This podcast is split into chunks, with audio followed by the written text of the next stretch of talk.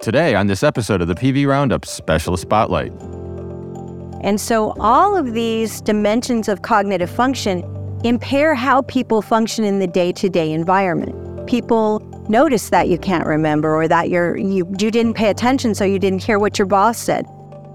Today, Doctor Sanjai Rao and Dawn Velligan join the podcast to discuss the three symptom domains of schizophrenia: positive, negative, and cognitive impairment, in part one of this P V Roundup Specialist Spotlight.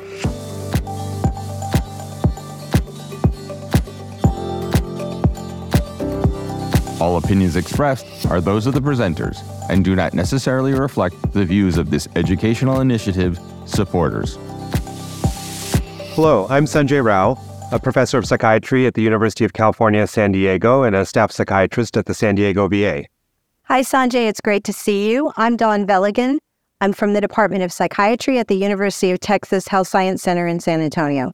Thanks so much for joining me today, Dawn. My pleasure, Sanjai. So, Dawn, today I wanted to talk with you about the three symptom domains that we see in schizophrenia: positive symptoms, negative symptoms, and cognitive impairment. And I'd really like to get into how we think about these symptoms today and how the full spectrum of symptoms in schizophrenia, and in particular the symptoms of cognitive impairment, might not be adequately recognized. That sound okay to you? Well, that sounds great, Sanjai. So to start us off, can you briefly talk about the dimensions of positive symptoms and negative symptoms? Because pretty long ago, that's all we had were those two domains. Yeah, you know, thanks for asking. You know, this is our this is the way we classically conceptualize schizophrenia, that you have a bunch of different symptoms and that we've split them up into these two domains of positive and negative. And the way that I think of what these are: positive symptoms you can think of as things that are added on to what you would consider to be a normal presentation. So symptoms that happen, things that people experience that they really shouldn't be experiencing. And so here we're talking about things like auditory hallucinations or other kinds of hallucinations, delusions, things like paranoia, uh, disorganized thoughts and speech and disorganized behavior, uh, perhaps excitatory catatonic activity. So things like this, things that really shouldn't be seen in the presentation of a person that doesn't have schizophrenia. And then on the flip side, you have things that we've historically thought of as negative symptoms. And they're called negative symptoms, I think, because they're essentially deficits in the presentation. So they're things that we would expect to see in people without schizophrenia, but that in people with schizophrenia, we don't see.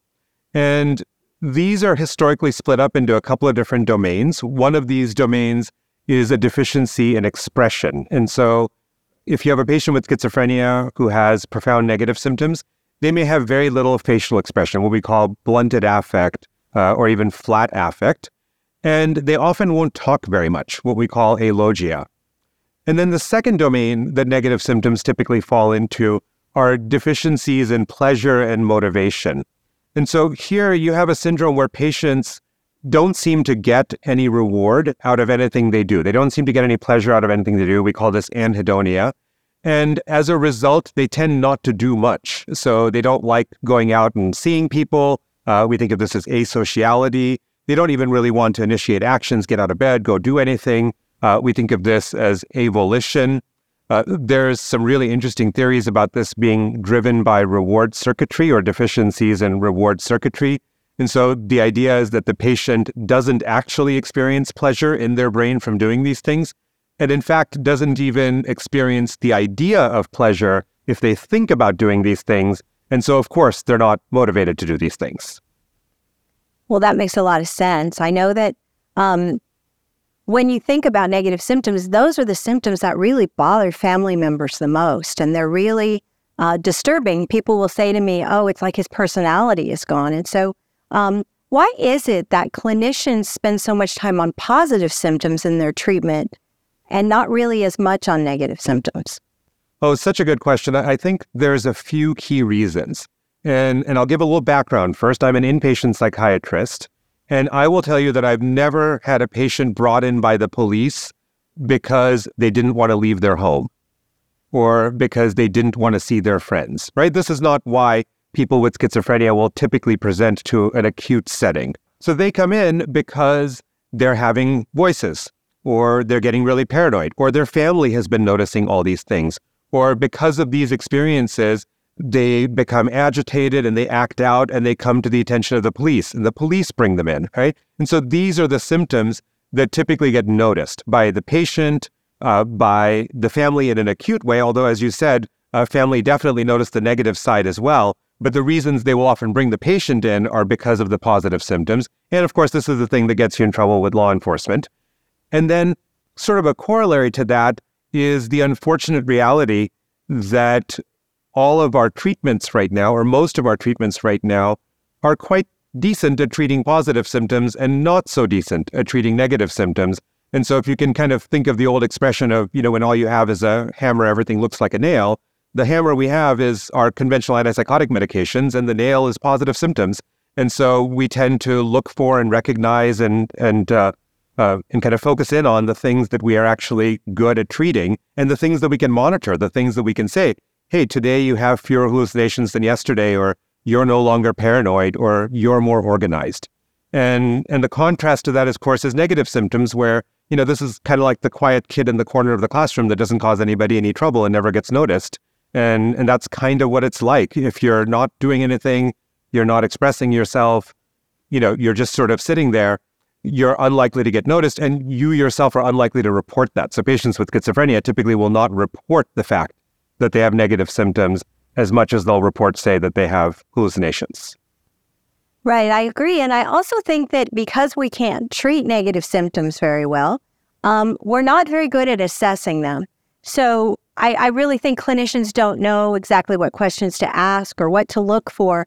And I think that as we develop new treatments that might focus on negative symptoms, we're going to need to um, help people learn how to assess them in a regular clinical interview. You know, I think I think that's so important, especially because the classic conceptualization of negative symptoms is that they only happen later in your illness, and it happens sort of after you've had chronic schizophrenia for a long time. And I think we've discovered that this is really not the case, that negative symptoms can be seen much earlier in illness, you know, during early phase schizophrenia, and correct me if I'm wrong, but even in the prodrome. Absolutely. We see kids all the time that just kind of look like they're deteriorating. They were functioning okay, and then they just kind of withdraw from everything like you're talking about, and they don't have affect, and they don't have motivation, and, and so it can happen very early in the illness. Well, thank you for that. And, uh, you know, I think maybe we'll switch gears now and focus a little bit more on cognitive impairment.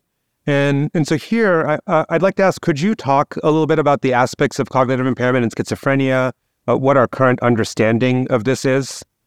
Certainly. There are a lot of dimensions of impaired cognition for people who have schizophrenia. So first of all, there are impairments in attention, the ability to pay attention to things that require effort, the ability to focus attention on what's important. So, for example, you know, if you're in a crowded um, waiting room and someone's trying to give you directions to where you can get food stamps, you can't focus on what they're telling you because there's so much going on around you. So our ability to focus attention is impaired. And then if you look at memory, memory's impaired for information and for faces, so across multiple domains of memory. And then there's trouble with what we call executive functions. And these are, uh, our executive functions are our ability to plan and carry out goal-directed activity. So to finish a goal, you got to be able to get an idea. You have to initiate. Um, you have to be able to sequence what you do in order. Um, so you have to be able to plan things out. You also have to use judgment, and you have to be able to solve problems that are new or in new situations that you haven't been exposed to. And individuals with schizophrenia have a lot of problems with their executive function.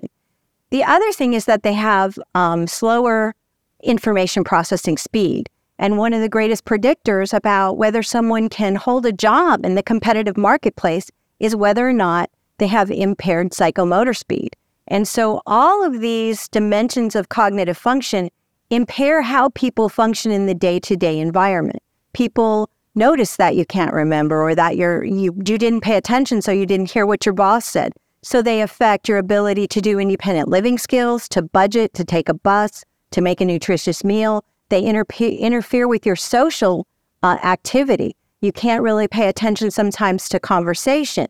Uh, you may not be able to notice uh, what kind of facial expressions or voice tone people have. So social cognition is also impaired. Our ability to make good guesses about what people are thinking or feeling based on the affect on their face or their voice modulation. And so all of these things cause impairment in a person's ability to function. And this is why schizophrenia is one of the most disabling conditions worldwide for young adults. And it leads to huge costs in terms of lost productivity. Dawn, thank you so much for that incredible description of cognition in schizophrenia. And I think you answered so many more questions, including why it's so important for us to recognize it and even the piece of uh, social cognition. And it really resonates with my experience in treating these patients on an inpatient unit, where it's sometimes so difficult to communicate information to them and to have them retain that information and, and to move forward with that and to formulate a plan. And I could only imagine that if you have both that and negative aspects to your illness, that that combination is very challenging. Yeah, I think it's it's devastating. And, you know, we, since we haven't had medications up to this point for cognition, we've really tried to work with it in other ways.